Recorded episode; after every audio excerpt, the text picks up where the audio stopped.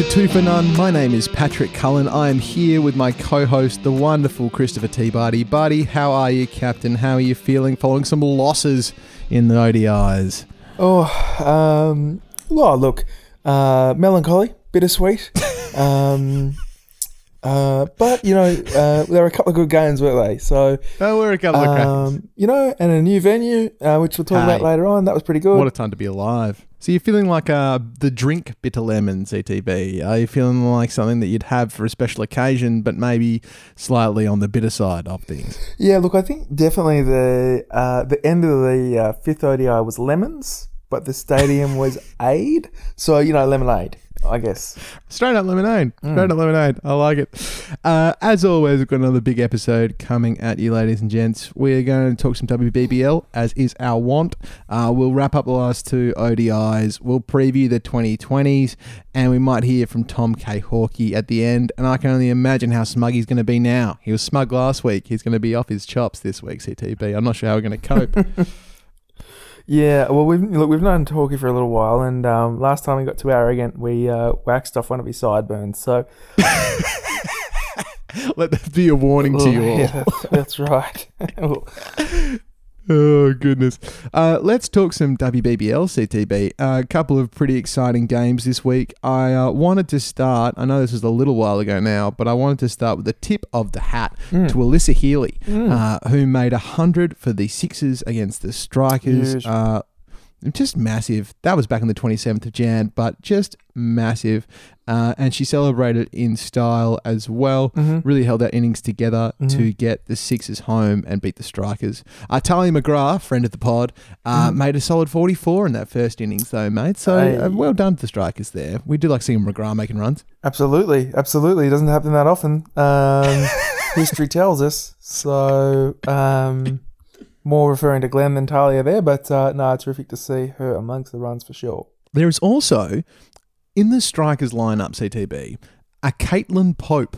Right. Now, I got very excited because I wondered if Caitlin Pope could be related to the Cardinal Lloyd Pope. right. Um, and I went to her Cricinfo bio page, and she is ginger, but I could find no link between Caitlin and Lloyd uh, over over the internet anywhere. So I wonder if it's pure happenstance. Sure. But wouldn't that be a thing of beauty? the Red pipes. Um, yeah. Look, hey. It would, wouldn't it be wouldn't it be a thing um, to have a couple of red pipes? Normally, of course, you associate them with the colour white, True. which is a famous cricketing colour in its own way, I suppose. Absolutely, absolutely. And being both ginger, they probably have suffered that in their skin tone lives, Sure. uh, as have I. So it all comes together, I think. Uh, they had another matchup recently, the Strikers and the Sixers, and Alyssa Healy continued that good form. She's got a 63 in that most recent Mhm. game. Ellyse Perry's kind of been a bit quiet of late, CTB. Do you Right. think that she's going to be bouncing back any moment? Um, 200 runs in an Ashes Test match earlier in the summer. Uh, you know, one of the great performers for the Australian women's cricket team over the last decade. Um, I'm always uh, prepared to go with the weighted numbers, Pat, and I think she'll be back. These are just a couple of outliers for her, mate. Ah, yeah, I, I have to say, I think you're right. Uh, it does mean the Sixers are on the top of the table, CTB. Mhm. The Thunder are sitting in second, and of course, your beloved Perth Scorchers are sitting in third. Did you get a chance to go and see the Scorchers game this week? Were you back out at Lilac Hill? Were you in and around the area? What was what's been going on for you? No, it's really interesting, mate. Um, the um, uh, as we'll touch on later on, I was fortunate enough to go to the one day international between Australia and England at the new Perth Stadium.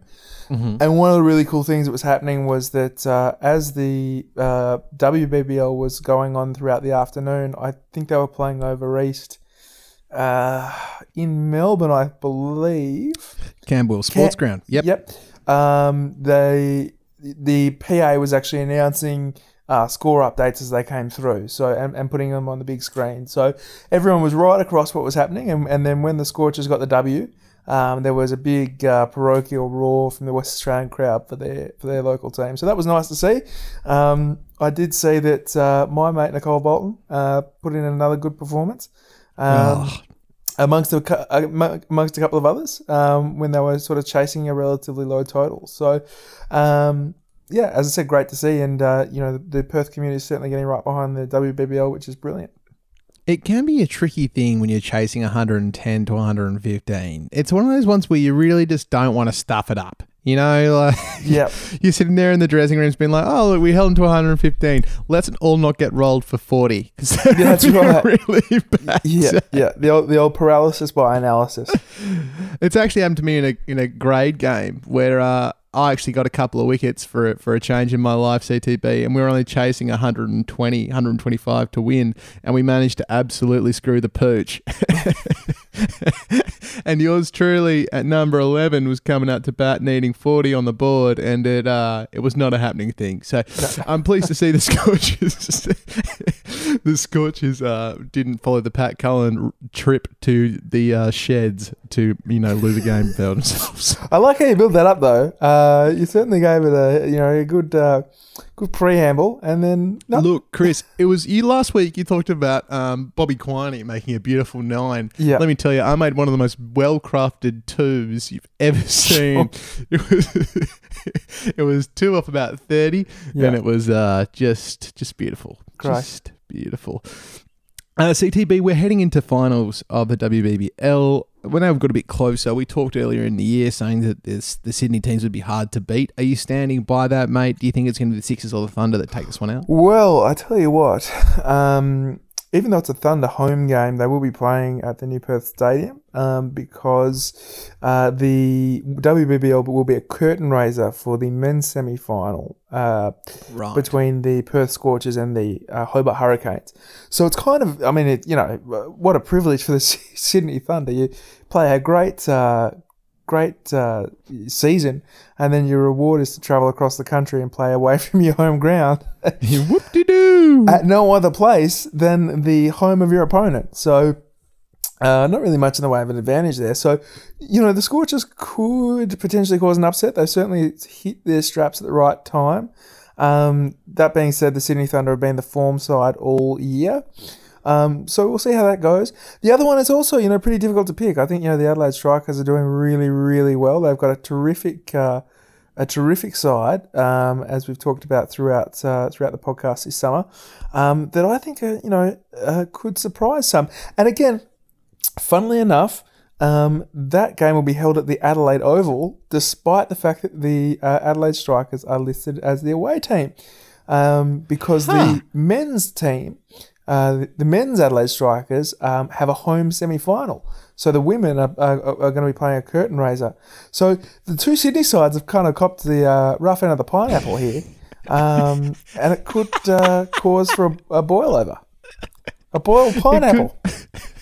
it could cause for a boiled pineapple. Dare we say it? It could even cause for a Hawaiian pizza. Oh. Uh, I'm sure that'll. Hey, oh, I'm sure that'll cause some contention on the Facebook page. Look, uh, I think I'm with you, CTB. There's a chance the Scorchers could upset the Thunder and set themselves up. I don't know if the Strikers had the firepower to beat the Sixers in their semi-final. Um, just judging from the last two games they've played, I just think that, especially with Lisa Healy in such great form at the top of the order, they're going to need to get quick wickets early. Uh, and if they succeed in that, they might get there. They've just been beaten twice in the last sort of two weeks Sure. by the Sixers. So, i if, unless the Strikers pull one out of the hat and have some serious home ground advantage, I'm going to be backing the Sixers there. But CTB, let's just hold our, our bloody fingers crossed and think to ourselves that it could well be a Scorchers Sixers final. Yeah, That's could, my ambitious pick. Right. Okay. So you you go on the underdogs. For, look for me, I think it's still going to be an all Sydney final. Um, I I think um, they have been the form teams all season.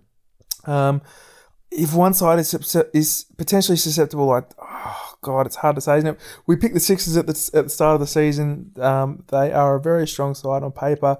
Um, uh, but you know, it, the, they've sort of proven throughout the season that they are beatable. So I've got to say, I think they might be susceptible to the strikers there. So who knows? But um, at this stage, I'll be picking an all Sydney final. I think just. And while we're on the shorter form of the domestic game, CTB, let's just briefly touch on the men's game there too. Um, Scorchers versus the Hurricanes this week in uh, the men's BBL. Sure. Strikers versus the Renegades. Um, I think the Renegades are going to be pretty hard done by with no Aaron Finch. Um, yeah. That really tin them hard. Uh, Scorchers are, of course, missing a couple of Aussies as well. But J- Tim Paine came out in the press today saying that all the pressure was on the Scorchers. Um, the Hobart inclusion reckons that, uh, yeah, all the, all the weight of expectation is sitting on the Scorchers' shoulders there. The Hurricanes are the underdogs. How do you feel about that, mate? Well, I think he's right. The, the Hurricanes are certainly the underdogs. They were absolutely rubbish in their last outing. Uh, they were abysmal. Um, Not to put too fine a point on it, but they were terrible. They were not good. Um, in their last outing against the bottom placed Melbourne Stars, they had that game on ice, only to snatch defeat from the jaws of victory.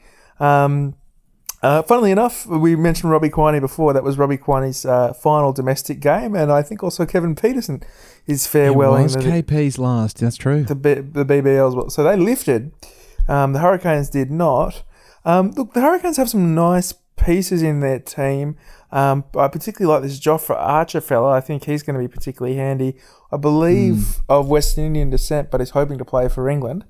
Um, Oh. So not like un- another, uh, not unlike seventy percent of the English side from somewhere else. um, but but uh, he look, he's a great player. Um, you know, a lot of love for George Bailey. I think he's a terrific player as well. Um, you know, Matthew Wade we know can do some damage. Um, and I don't mind uh, Clive Rose either, but uh, I think it's a bit of bluster from T Pain. I think I think he's he's trying to pump his boys up, um, but I think on a home deck in front of a, I'm sure what will be a sellout crowd. Apparently, they're expecting uh, fifty-five thousand for the Perth Scorchers Wow. um, next, well, tomorrow on Thursday. So, um, and Shaun Marsh coming back into the lineup for the Scorchers is a big inclusion. So, um, Huge inclusion, CTB. look, nice of the Hurricanes to make the trip. Hope they enjoyed their time in Perth. Look, Uh, yeah. Going uh, to Kings Park. Bloody Fortunately ha- for them, it is a the benefit of, of being the underdogs in 2020 is that it is a short game, so they Short should only have to endure three hours of pain, um, and then they can have a look around uh, and then go home, uh, and that'll be their season. So, and you can quote me what on that. about stri- what about strikers and the Renegades, mate? Who are you picking out of that one? Uh, that's that'll also be a really good game. I think. Look, um, I think you're right. Like you know, there's some big outs for um, for the Renegades there in terms of uh, Aaron Finch, of course, who um, you know is such a powerful striker and bowls and captains the side and is a good thinker and all that kind of thing. Strikers, of course, have lost Billy Stanlake, which is a huge blow to their Yep. bowling lineup. Big Billy's been in just top shelf form, and how do you replace a guy who's you know seven foot tall and bowls 140 k's? You know, Not easy. when are you going to find another one of those? Not uh, well. Yeah, seven footers. Uh, they're not not uh, dime a dozen. And Um, Alex Carey as well, Chris. Mm. Um, Alex Carey, you know, he's just made 100 on him recently. He's out of the side as well. He's off playing with the Australian team. So a couple of big outs for both sides. I'm finding that one really tough to pick. I guess you got to pick the strikers at the Adelaide Oval. I don't know. Yeah, look, that's it's look. It's I think it's going to be a really interesting contest. I think the Renegades have, have done a great job all season. I think the Strikers probably deserve to go in favourites, um, and I would expect them to get the job done at home. Um, I think they probably just have um, a smidgen too much firepower. Um, just bring up that side here. I think um, certainly Jake Weatherald's a great player. Uh, Jonathan Wells, uh, Jake, Jakey Lehmann, of course, the son of God. Oh, Um, the second coming. the second coming, Indeed. the SOB, son of Boof. Um, I like that. yeah, look, I think there's some some good uh, good talent there for the Strikers, and I'll, I'll back them in to get the, get the job done, mate. Well, CTB, I- think the other player we need to mention in this whole shenanigans is Darcy Short, um, who's Yep. an out for the Hurricanes as well. Darcy Short's T20 record, just by the by, he's uh, got 702 runs at an average of 39 um, after only 19 games. That's pretty sensational. Um, he also has taken seven wickets which is pretty handy for a bat. So I'm expecting big things from him in the um, 2020 series. We'll get to that at the end. But if it comes down to it, CTB, and it's the Scorchers and the Strikers, it's hard not to see the Scorchers having a direct path to claiming their, their next title. Yeah, look, I, oh, I mean, I, I think it'll be a, it's going to be a tough game. Um, you know, if there's if there is a side that could potentially upset them, um, I think the Strikers would be it.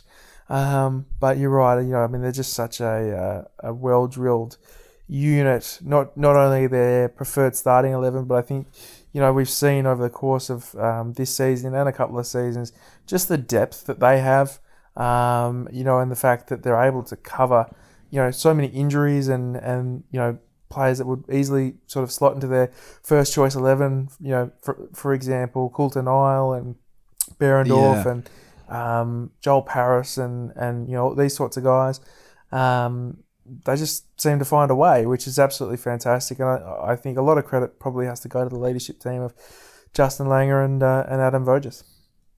they have really been quite spectacular, those two. Voge's tactical nous is only probably rivaled by uh, Eoin Morgan, uh, which, you know, brings us quite nicely to the ODI series that Australia has lost 4 1 to Mm. England. Oof. And you can hear the sound of my heart breaking, Chris. If you can hear that small crack happening in the background, that is the sound of my breaking heart.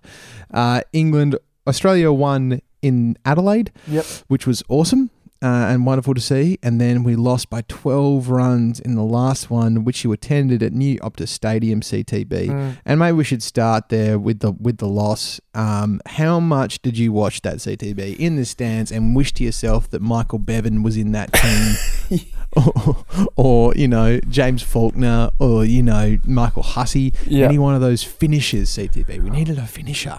Well, I mean, the situation was set up perfectly for Glenn Maxwell, wasn't it? Really, um, had an opportunity there. Did try to bat, uh, you know, um, watchfully, but uh, it was a frustrating old, old day. Look, I think to start with the England innings, you know, they got up, off to an absolute flyer. Jason Roy um, and Jonny Bairstow just uh, got them off to an absolute flyer. Uh, and wasn't really, we weren't really sure how Australia were going to peg them back. They were looking at 350, 400 there for one at one stage, but uh, in came the local man uh, AJ Tye, um, who absolutely put the brakes on them, and also Mitchell Marsh bowled extremely well, which, which was great to see. Um, bowled really, really well. So England sort of went from a really, really healthy position um, at uh, sort of four for 157, five for 192. That's right.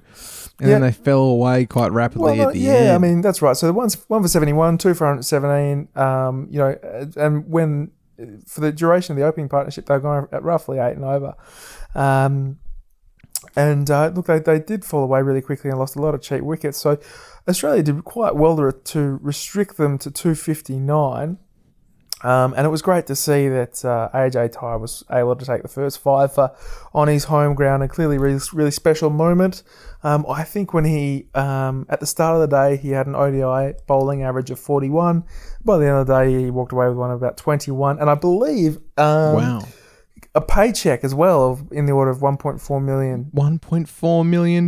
It was a cracker of a day for AJ Tye. Thank you, IPL. So um, that was all really, really good to see, and and you sort of got the sense that look, Australia should be able to uh, to walk this in without too much difficulty. And um, they lost Warner early, um, and look, he has been a little bit out of sorts, Davey, as we've talked about. Mm. Um, but Well, he said he's apparently Davey's feeling a bit stung by his worst ever series.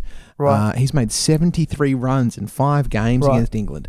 Um, it's the first time he's la- averaged less than 15 in an ODI series of three or more matches. So, I mean, that's that's a pretty palpable difference, mate. That's that's pretty huge. Um, But CTB, what did you think of the ground? Brand new ground, brand spanker. How was the ground? How was the pitch? How were the facilities? Did you go and put some money down on an ice cream? Did you get an artisanal pop? These are all questions that people want to know. look, the artisanal pops were certainly not available at Perth Stadium, um, and actually, I- Outrageous. I, couldn't uh, couldn't locate an ice cream to be honest. I had to I settled for a picnic. Uh, picnic Oh, yeah, good, good, good. picnic chocolate bar, uh, which was know wasn't bad. Um, uh, but And at $7 was probably a steal for the price. yeah. Look, but on the whole, I've got to say, very positive. Um, I thought, you know, the ground is visually spectacular, both outside and in. Um, you know, there's um, w- where I was seated with my colleague uh, Tim Burns, um, friend of the pod. Hello, Burnsy, if you're listening. Hello, uh, Burnsy. friend of the pod. Oh, he does listen. It's uh, he, he told me, so um, I'll test him on this later. um, but uh, we we're sitting in the you know in in the third tier, um, which was um, you know some way some way away, but you got a really good view of the ground, um, uh, which was great. Um, the pitch itself was quite green, so um, you know that was good to see because I think it offered a little bit for the bowlers. Um, Quite although- green, Chris. I think that's the understatement of the year. I've seen parts of the Amazon that were less green than that thing. Yeah, which is really interesting because you know you think those conditions would have favoured Mitchell Starc, but he, he had a pretty ordinary old day, uh, did Mitch? Yeah. Um, but anyway, the um, you know and one or two CTB that really bounced as well. There's Oh. a couple that went into freaking orbit. well that and that was interesting too because you know they there were a couple of like fuller deliveries that uh, really lifted off the pitch, uh, you know, sort of late in the life time of the ball, if that makes sense. So, at, at times when you'd probably be expecting the the um, flight of the ball to be dying down a little bit, it actually just picked up, and and it sort of made it really difficult, I think, for Tim Paine. But um, that was it. So that was interesting. Um, I thought. Um, you know the as I said the, the, the ground itself from from the outside is, is really spectacular. Um, uh, I was able to uh, you know get to and from the ground relatively easily. Um, there's a, a footpath that takes you to East Perth train station. I could just uh, uh, hop on uh, on the train home, which was great. Um, I know it wasn't everybody's favourite thing, and by all reports, there were some difficulties with the Joondalup line. But you know, all in all, I think for day one they could measure it a success. Um, I think When are there not difficulties with the Joondalup line, though, Chris? I think nearly everybody in Perth has either been held up or robbed on that particular line. Um, I, I just, I just think that's just the way that that is. But that sounds like a pretty big success, mate. It Yeah, sounds like you big success. enjoyed yourself. Look, some other things too. I thought I thought that were brilliant. Um, was uh, it, the stadium enjoyed its first streaker. oh Um, yes, yes. Who sadly didn't get the kind of shoulder in the head that Andrew Symonds dished out a few years ago. yeah, look, it's streakers are, are funny ones, aren't they? Because in I, I totally understand that you don't want to put the player at risk and, and the players at risk, and you know we can't be encouraging this sort of behaviour too much because you know you don't want to be disrupting the flow of the game and et cetera, et cetera, et cetera. Um, so I do understand all of that, you know, and, and I understand security's got to do their thing. Um, but uh, one of the my, one of the things I thought was a little bit unnecessary was that the um, the streak was quite clearly in better physical condition uh, than some of the security staff. He did elude them quite significantly. Yeah, he he was did- quite elusive. He was elusive. He was a elusive streaker. Um, you know, he, he sort of did a few uh, bobs and weaves and um, uh, he stepped out of a tackle too. He's like the uh, the greased up guy on, on Family Guy, you know. yeah, just did a couple of Campese goose steps and um, you know, but Sold a few was packets of noodles. But then at the end of his at the end of his run, he he um, surrendered. Uh, you know, so he was you know he's clearly understood what he was doing and like and he surrendered, and he put he motioned his hands out as if to um uh to say look cuff me fellas cuff me. One of the things I thought was a little bit unnecessary was at this point, one of the security guards who he'd given the uh, don't argue to, um, just absolutely gave him the, the uh, old JBL clothesline from hell, um, and just absolutely clobbered the guy.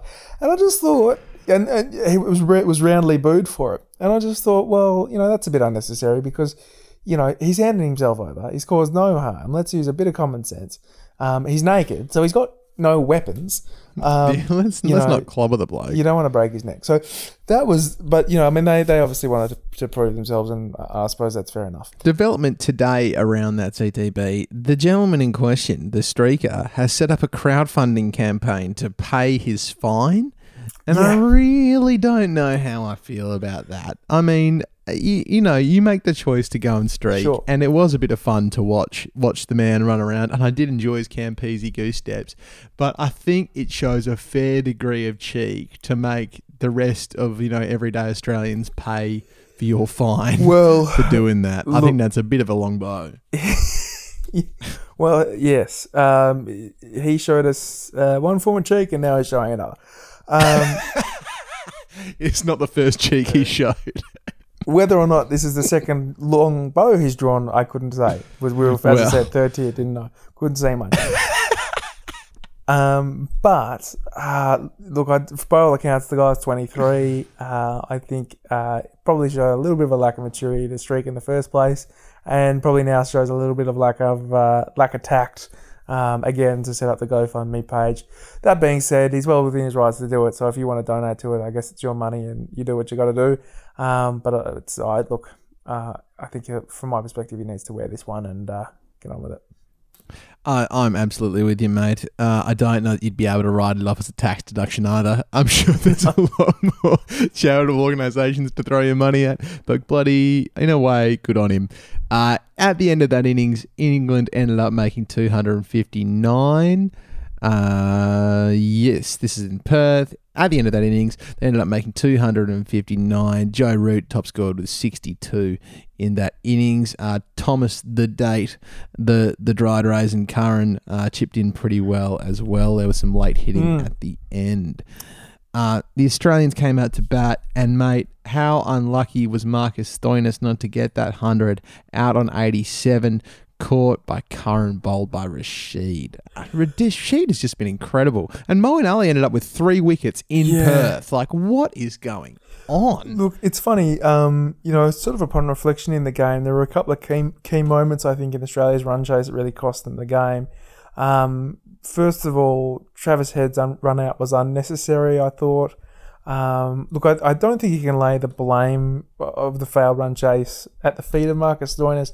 As we said, he, he made a really well made um, 87. Um, and coming look, he in at, bumped up to three in that game, mate, and he played really well. and I coming in at, in at a, uh, you know, as you say, an un- unfamiliar position, I think doing a reasonable job. So he'll probably get a Guernsey next time around in that position. Um, but I thought his dismissal again um, was unnecessary. So um, it was just kind of a strange shot. All I think at that at that time, all they needed was about four, four and a half and over. So they, they could have just continued to work it around. Um, instead, he's sort of gone the slog down the ground and got caught out.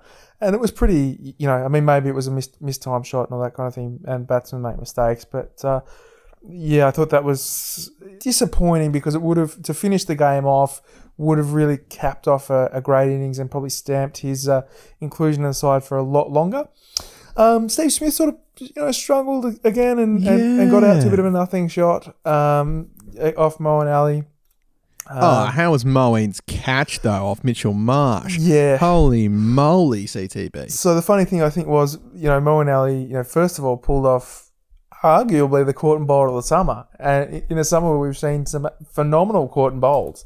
Um, I think some of the best in recent memory, and I think this was probably the best of the lot because Mitch Marsh absolutely creamed that. Oh mate, it was right out of the screws. Um, and he was looking all right. I mean, you know, we talk about well-made uh, nines. This was a pretty well-made thirteen, um, and A beautiful thirteen. just you know just unlucky there. So um, Maxwell again, I thought bowled pretty well, but sorry, batted pretty well um, for his 34. But the story of the day really from that point on was Tom Curran. He was the destroyer. Um, Australia just couldn't get him away. I thought Tim Paine was valiant. Um, indeed. you know, it took a lot of time to took uh, a lot of time to, I guess, establish himself and get going. But I thought did the best that he could in difficult situations, um, particularly given the amount of time that he was expected to bat with. Uh, uh, more so uh, Tye and Zampa, um, but he, you know, gave Australia a chance to win, and, and then at the end of the day, Curran was just too good. I think they got to about 13 required off 13 after a spectacular ramp shot from Tim Paine. Yeah. Yeah, I was. Uh, Sean walked into the room. My partner Sean walked into the room just as that ramp shot occurred, and she literally pointed to the television. and Was like, "What was that?"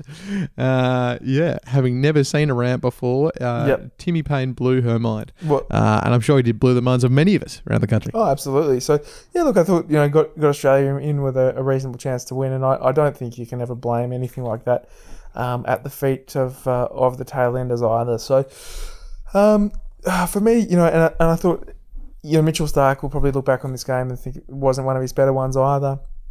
Um, you know, didn't bowl brilliantly, and and uh, of course, yeah. um, you know, took a wicket off a no ball, which happens.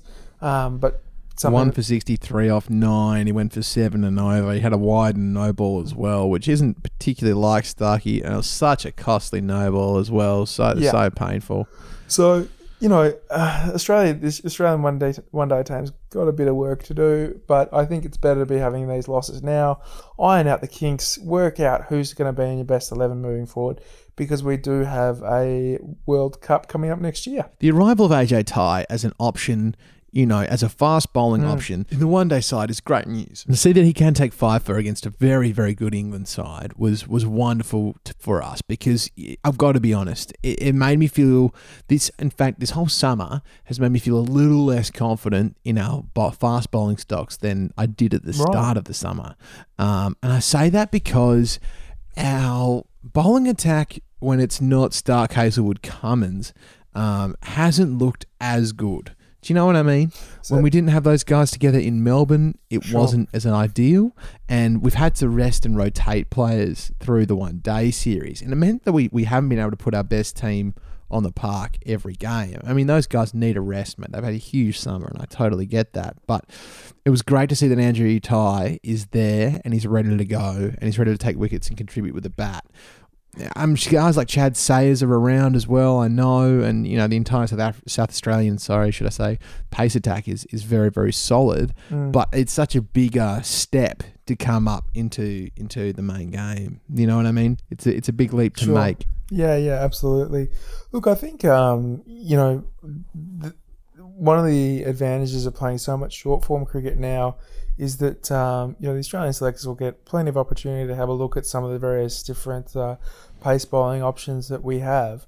Um, look, you know, would it have been nice to perform better in the ODIs than we did? Absolutely. Um, for me, the issue so much isn't our pace attack um, as what's going on um, in our with our batting order. You know, I don't think it's a settled lineup. I, I think in many ways our uh, ODI batting lineup is is where our Test lineup was. Um, two summers ago, you know, I think they're shuffling a few guys in and around that top six. For me, your automatic conclusions at this stage would be uh, Finch and Warner at the top as your preferred opening partnership. Um, you know, I, I've seen enough of Stoinis to think that he can be in our best 11. So I'm happy to put him at number three if that's where they want to bat him. It's- Me too, mate. And on that, it means that you break up him and Mitchell Marsh. If you're going to have them both in the same side, that having a bit split up in the batting orders, I think is a bit more of a balanced option. Yeah, abs- absolutely. And look, I think um, you know Steve Smith bats so well at number four in the Test match arena, um, and I like him at number four in in the one day setting as well, um, simply because it just adds a bit more meat to our middle order and it, it makes it a little bit more solid. I back and do you know it's you know Steve Smith, so he'll be fine. Um, Yeah. You know, number five, I'm uh, in the batting order. I'm, I'm not too sure about. Again, I, I think that there's a place for Mitch Marsh. I think he's in our best ODI team. Uh, I guess a player that I have a question mark over at the moment is probably Travis Head. Um, you know, he certainly brings a lot of, uh, you know, well, by all accounts, brings a lot of leadership, some part time spin. Um, batted quite well in Adelaide. Um, you know, and of course is, is uh, uh, the captain of South Australia, I believe. But um, just not, yeah, me personally, not quite sold just yet, but I'm sure he'll prove me wrong. Um, the other one too, which is interesting, is the keeping position. Um, look, again, I think Tim Paine, you know, has done okay. Um, he's a good keeper. He's a good team man. Um, scored a couple of runs. Um, but you know, would would we be better off uh, selecting perhaps a better, a more recognised batsman in the one day setup, uh, like a Peter Handscomb, um, or the like? I'm not sure. So, um, Interesting, CTB. yeah, Interesting. I think we'll have to wait and see. I, I think there's a few missed opportunities there um, over this series. We've been in, you know, really giving ourselves a chance to win most games. Um, it's just been a matter of losing, really losing wickets at critical times, which has been the biggest problem. Yeah, indeed, Chris. Indeed. Uh, let's take a little trip back in time and finish the ODI series talking about something positive, uh, which was the Hazlewood and Cummins show down at the Mm. Adelaide Oval, where they just absolutely demolished the Poms. It made me feel like we were back in the Test series again. CTB. It brought it brought me very much joy. Uh, it it culminated in England being five for eight which was just a beautiful thing until Eoin Morgan combined with Moeen Ali to set the ship back right. And Chris Woakes, how amazing has Chris Woakes been with the bat in the one day series, mate? He's been a whole Yeah. different guy. Look, he's got it. For me, he he would have had to have been player of the series. I think um, just made such a big difference uh, with bat uh, in that lower order. Absolutely spectacular. 78 there off 82, strike rate of 95, four fours and five sixes. I mean, that is just intergalactic. Uh, Tommy the Date Curran contributed as well with 35 off 35 at the end there. I mean, it was really Hmm. that tail wagging like it did. It sucks to be on the other end of that. Don't you think that sucks? Like the amount of time that Australia's tail wags and you sit there kind of thinking to yourself that it's free runs. Um, And then be on the other end, you're just like, just bowl them out. Do me a favour. Oh, He's a pretty handy bloke to have come in number 10, I tell you what. well, that's Um, true. He's classy for a number 10. Far out. Absolutely. Um, Paddy Cummins ended up with four for 24 in that innings, and I thought he bowled spectacularly, Chris. How great has the return of Pat Cummins been for our lives? Oh, brilliant, brilliant. Great to see him performing at his uh, near his peak. Um, and hopefully he can stay fit for a while to come. Shame to see uh, Adam Zampa didn't really take many wickets there. I was hoping that Zampa in Adelaide would be a bit more of a threat. I think he kept it pretty tight though, which was nice to see. Uh, the Australian batting was led by Travis Head, um, who batted really, really well in that innings. 96 of 107 looked the goods. Uh, the Bear made three. Steve Smith continued his, his struggle with the, against the spinners, which is so unlike him. Um, I, yeah, I think I think Michael Hussey said today that, that he reckons that Smith and Starc and Hazlewood and Warner, for that matter, are all just looking a little bit fatigued. Um, Sure. I can absolutely understand that, and and more than likely, uh, Warner will bounce back in the 2020s. Uh, and then Andrew Tye finished off that game by running a critical three. Australia won uh, by a run, which was great with three wickets, two wickets in hand, which is which was pretty solid CTB. And it was nice to feel that, that we weren't going to lose five 0 um, and even that we might win three two. But England were just Mm. too strong for us in Perth. Yeah, look, they were, and and you know, for me, Tom Curran was the difference. Um, he is something that England can um, be really pleased with. I think over the summer, obviously, made his debut in the uh, in the Test arena and has been uh, a massive difference maker in the ODIs. And I'll tell you what, England are looking the goods um, for uh, a strong performance at a home World Cup next year. That's for sure. They really are. They've got to be the favourite for that, mate. I mean, it's going to be very difficult for any other side to touch them, but India, I guess. Mm. Yeah, absolutely. You know, and uh, Maybe South Africa. I mean, you never know South Africa really, but I don't know that we're gonna. I mean, at this point in English conditions, I think that they're gonna be far and away the favourites. Yeah, look, they've they've been the uh, you know arguably the best ODI ODI side of, of the past uh, eighteen months. So, who knows? Um, you know, England not traditionally associated with uh, success in the shorter forms of the, of the game, uh, with the exception of one T Twenty tournament. So, it, it is interesting. Um, I guess we'll wait and see, but they certainly look ominous at the moment. CTB, let's turn our attention forward to the, the 2020 series upcoming. It's funny, isn't it? This this week we celebrated the um the the first 2020 international game. Uh, Ricky Ponting was interviewed by uh, Glenn Maxwell of all people about it, and they showed some footage, and it was hilarious. I don't know if you remember, mate, but the Kiwis came out in fake afros and uh, Right. with excellent facial hair and like in 80s New Zealand cricket outfits. Yes, yeah, yeah. Uh, Glenn McGrath pretended to bowl the underarm ball at Eden Park for a gag. Uh, it was it was all a laugh, and and Ponting was saying that they really didn't think it was ever going to go anywhere. They thought it was just going to be a promotional tool. And 2020 has become this behemoth, which has changed all aspects of the game, and now really has to be taken quite seriously. I think. Yeah, absolutely. Look, I think what um, 2020 is great for is engaging the cra- the casual cricket fan. Um, you know, and and um, it is a way of I think um, getting people involved and interested in the game who otherwise perhaps might have passed the television or, or passed the uh, local park and sort of gone had a look and sort of gone I don't get it. Um, it's not for me. There's nothing I can grab hold of. Um, but you know, anyone who watches uh, uh, you know cricket or be and T20 can grab hold of a six. You know, you don't have to be a genius to be able to, Yeah. to see what a spectacular hit looks like, or you know what a fantastic catch looks like, or that kind of thing. And you know, if one of your complaints about cricket is that it's too long, um, though that's not a complaint that I hold. Um, Me either. Bring- bring back time. You're listening to the wrong podcast. that's right. Bring back you're doing. timeless tests. I don't know. Bring it back. Whatever draw. Um, but uh, look, I think it's great from that perspective, and um, you know, I think it's been a brilliant vehicle to grow the women's form of the game. Um, Yes. So that's been fantastic. Um, so it's, it's great from that point of view. And I think the other thing too that it brings um, is exposure um, to um, some other cricketers that we may not otherwise be exposed to. So, perhaps in, Yeah. in years gone by, you know, you, you would have been exposed to the, the Test Eleven, and the casual cricket fan, you know, whenever someone made their debut, kind of would have gone, "Who's this?" and they would have made their, uh, you know, had their first introduction to that player uh, in that first Test. But with the advent of T Twenty, you know, just by the sheer need for uh, players and the fact that I think um, it is more accessible and has a, has a different skill set um, for uh, to to the longer forms of the game.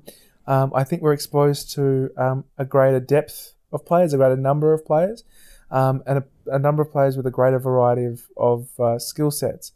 Um, you know, I mean, you've only got to think about uh, you, the rise of Dave Warner for one. Absolutely. Uh, Ash Agar fits in that as yeah, well, I think. Ash, Ashton Agar's, I think, done extremely well. Ashton Turner's another one. Uh, Cr- Ashton Turner. Chris Absolutely. Chris Lynn's make, making a name for himself almost exclusively. AJ Tye, who we've just spoken about, is another one. So these guys that kind of get exposure in pressure situations and, and you get a sense of how they perform.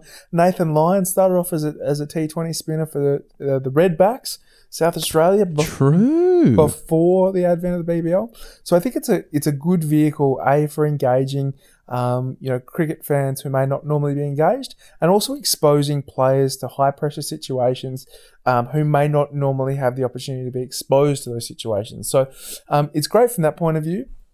I don't think it's necessarily um, been the death of Test cricket that people predict, predicted that it would be. Um, I think it's a different. If product. anything, it's it's enhanced Test cricket. It's man, there's the scoring rates Mm. have gone up. That players now back themselves to be able to get any total, and, and that's made the game more exciting. So I, I think it definitely has done some good things, mate. Let's have a quick look at the squads here. Um, only recently announced. So the Aussie squad is David Warner captain, Finchy as vice captain, Agar, Alex Carey, Ben Dwywishus. I can't. Have I said that right? Dorcius, thank you. Uh, Travis Head, Chris Lynn, the Lynn Sanity is back. Maxwell, Kane Richardson, Darcy Short, Billy Stanlake, Marcus Stoinis, Tye, and Zampa. Mm. And I've got to say, mate, there is a lot of hitting in that lineup. That, that is that is heavy hitters. Um, Agar can hit a ball, Carey can hit a ball a long way, let alone Chris Lynn, Glenn Maxwell, and Darcy Short, and Stoinis for that matter. I mean, Stoinis pumped. You were there, CTB, Mm. that 120 meter six. Mm. I mean, goodness, there's a lot of hitting there. Those boys can get going. Um, there's a there's a chance they can make a lot of runs. Yeah, absolutely. Look, it's a really interesting side, isn't it? Um, you know, with the T20 World Cup coming up in 2020. Uh, We, yeah, which that wasn't deliberate. Um, I see what they did there. I see what they did there.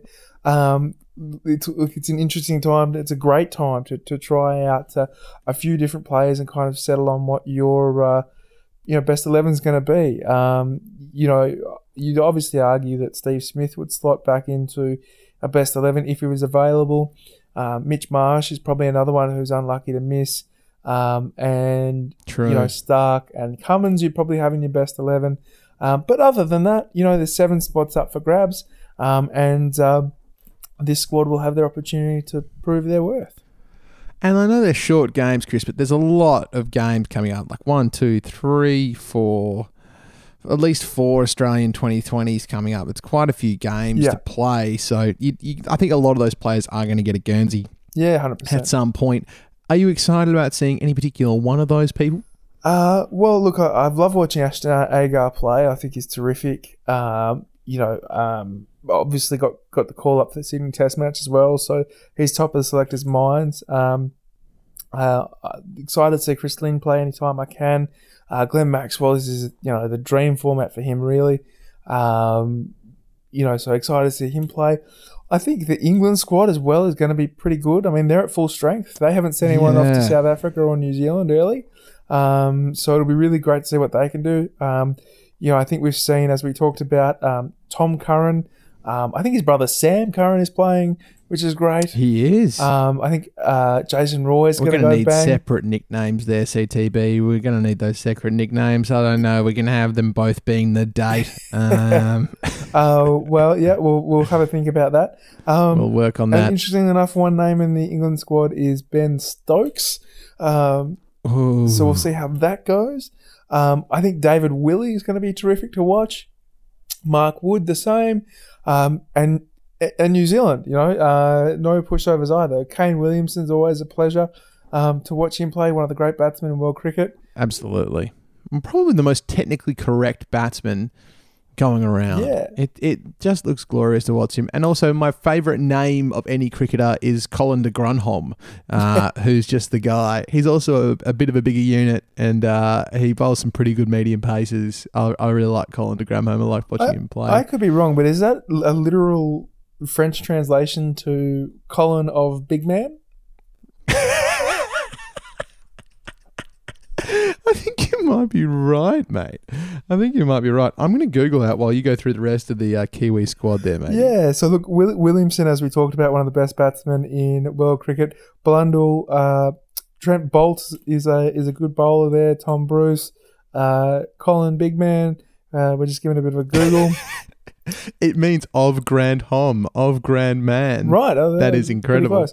Um, and then um, Guptill, you know, uh, can do some damage with the bat. Um, I must admit, I don't know about much about uh, Anaru Kitchen. Um, let's hope he can cook something up. Oh, that's someone opened the door. That was terrible. That stunk. Colin Munro, Des with the balls. Seth Rance, I don't know a lot about. I must admit. Mitchell Santner, I remember Mitchell Santner. He came out there here a little while ago. He wasn't too not bad. too bad. Isha Sodhi's a decent spin bowler. Tim Southey's very handy with the ball. Ross Taylor, as we know, can hit it a long way. And Ben Wheeler, I must admit, I don't know much about. I was really hoping that they'd bring out Mark Craig, uh, who is renowned for being the uh, tastiest pie merchant in international cricket. Uh, players world over come to see Mark Craig to buy some of his tasty, tasty pies. You know, you, you don't even need to buy them; he just hands them out at will. Um, watching him bowl to David Warner at the WACA was uh, was a hell of a thing. Uh, it directly translates to a great man, CTB Ah, uh, which is possibly the best. That is from uh, Collins French to English Dictionary, there, folks. If you'd like to Google it yourselves, uh, which is the best last name anybody's ever had. Uh, if you ask this this handsome cricket Sure. commentator, it's it's right up Colin, there. Colin It's right up there. Uh, Colin of Greyman. It's right up there with being Lloyd the the Cardinal Pope. Um, CTB, let's have a little think here, mate. Who do you think is going to take this little try series out at the start of the series? Who's your little cheeky Oof. tip there? Oof. Hard to say. Hard to say. I think um, England has the most complete squad for me. Um, I think their form in ODIs is pretty irresistible. Um, this will be a brand new squad for Australia. Um, not a lot of continuity on, from last season either. Um, personally disappointed not to see Maxi Klinger get another run. Um, Oh, I, I, I what a legend! hold a candle for Maxi Klinger. Um, but um, you know, I think I think England for me is the most complete squad. Australia will do well on home turf, but I think uh, the fact that uh, the team hasn't played a lot together could pose a problem. Um, and uh, New Zealand, um, I think you know will win a couple of games, uh, but uh, yeah, just not as strong as England or Australia for me. Yeah, I think that analysis is pretty spot on, CTB. Uh, just because I'm I'm just a patriotic guy, and it was recently uh, Invasion Day slash Australia Day, I am going to go for the Aussies and say that we're going to pull it out of the proverbial bag. If Lynn Chris Lynn stays fit and starts hitting him, uh, he will be unstoppable. Uh, the, you're absolutely right about the English squad. It is really, really, really full on. Uh, so I, I, can absolutely agree with your tip there. But I'm going to back the Aussies because that's just the kind of guy that I am. One man who won't be backing the Aussies is Tom K. Hawkey. Let's hear from him for a British Bulletin.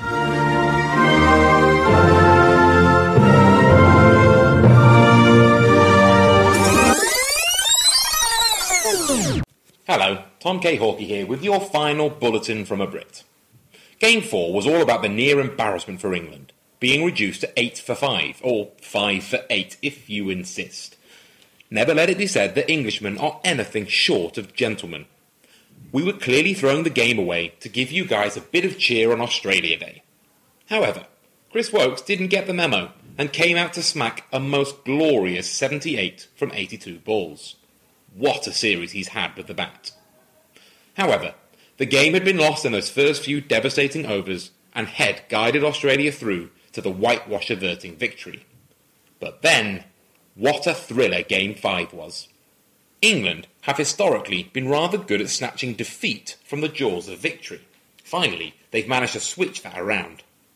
Australia looked to be calmly chipping away the runs, with Stoinis blasting Australia to 189 for 4 or four for 189 if you really insist. It was Tom Curran who took the catch off Stoinis and proceeded to bowl a most delectable spell of bowling. It's one of my favourite things to see in cricket, when one guy is bowling so much better than his teammates. You watch an over of another bloke bowling without any threat or guile, and in the background you see the informed player chomping at the bit to get through the over and sling his own missiles down. That player in this match was Tom Curran, and boy did he bowl well. It made for great drama at the end, and his celebration was all over the papers the next day. You know the one. Running forward, screaming out with his hands behind his ears. It kind of looks like he's doing a standing sit up. This one day series has showed us that Steve Smith is human after all. When someone has tormented your team for so long, it's refreshing to see him falter. 687 runs in the Ashes, just 102 in the ODIs. Lovely stuff. In the end, England were definitely the better team over five games, but not by much. I almost wish one of those first three games had gone Australia's way, so that Curran's performance could go down as one of the great series clinches of all time. This England ODI squad have now won 19 out of 22 games, a mightily impressive vein of form. Fingers crossed that we can now see a similar run develop in the Test team, starting against the Kiwis on March the 22nd. Briefly, Root going unsold at the IPL auction was a surprise. He hasn't had much T20 pedigree, and maybe he didn't set either of these two series on fire with some blistering batting. But Root is clearly a talent who knows his cricket and can hit the ball. His innings steadied England throughout this ODI series, and whilst steady batting isn't sexy enough for the IPL, Root's still a dangerous player. Meanwhile, Ben Stokes, who spent the last few months under a dark cloud and hasn't padded at once, went for two and a half million Aussie dollars. The IPL auction is a crazy thing. It absolutely is. And a big thank you to Tom, even though uh, it kind of breaks my heart to say that. Uh, we deserve this, though, Chris. You know, we were so smug after the Test series. We had this, we had it coming. We had it coming. We had it coming. Look, we were we were celebrating the Grand Oms. Um, you know, we thought we were we were Pat and Chris the Grand Home. We um, did. We thought it in our You hearts. know, but we were Pa the Grand Home. Oh, goodness. I Hey. come for the cricket, stay for the culture. That's all I have Oh, to I say. my, my high school French teacher, Andrea Rule, would be very happy with that. Um, potentially not, actually. I don't know. Uh, probably Um, not. But if Andrea not, that was Rule is rubbish. listening, please send us a message. We'd love to know about our friends. She had the greatest nickname too. Um, it was because her name was uh, Andrea Rule. So that was back in the day uh, when Ja Rule was quite popular. So it started with Andrea Ja Rule was her nickname, and then it was um, of course Andre three thousand. So it was Ah. Andre Ice Andrea Ice Cold three thousand Ja Rule. Um, One of those was- really compact, easy to say nicknames. Oh, it was brilliant. It was scrawled right across my pencil case. Um, so shout out, shout out Julian Turco too, who came up with that. Um, love that guy. What a great guy. What a great guy. Uh, good work, Mr. Turco, as always. All right, CTB, that's us. Let's get out of here. Any final thoughts, mate, before we kick it? Uh, yep, Perth Stadium, bloody good. Get around it, get down. Succinct, to the point. I love it. Thank you very much, Chris, for being with me. Thanks to our British correspondent, Tom K. Hockey. Thanks to you all for listening to this pod and keeping us going. We're up over 350 listens, which is just ridiculous. So thank you all so much. Uh, if you'd like to take a moment and, and review us on iTunes, put some stars in there, that'd be amazing. Really helps us out. Uh, and find us on Facebook, continue the conversation, get involved, send us your favourite memes. We do enjoy that nonsense. My name is Patrick Cullen. Thank you for listening. We'll see you soon and go those Aussies.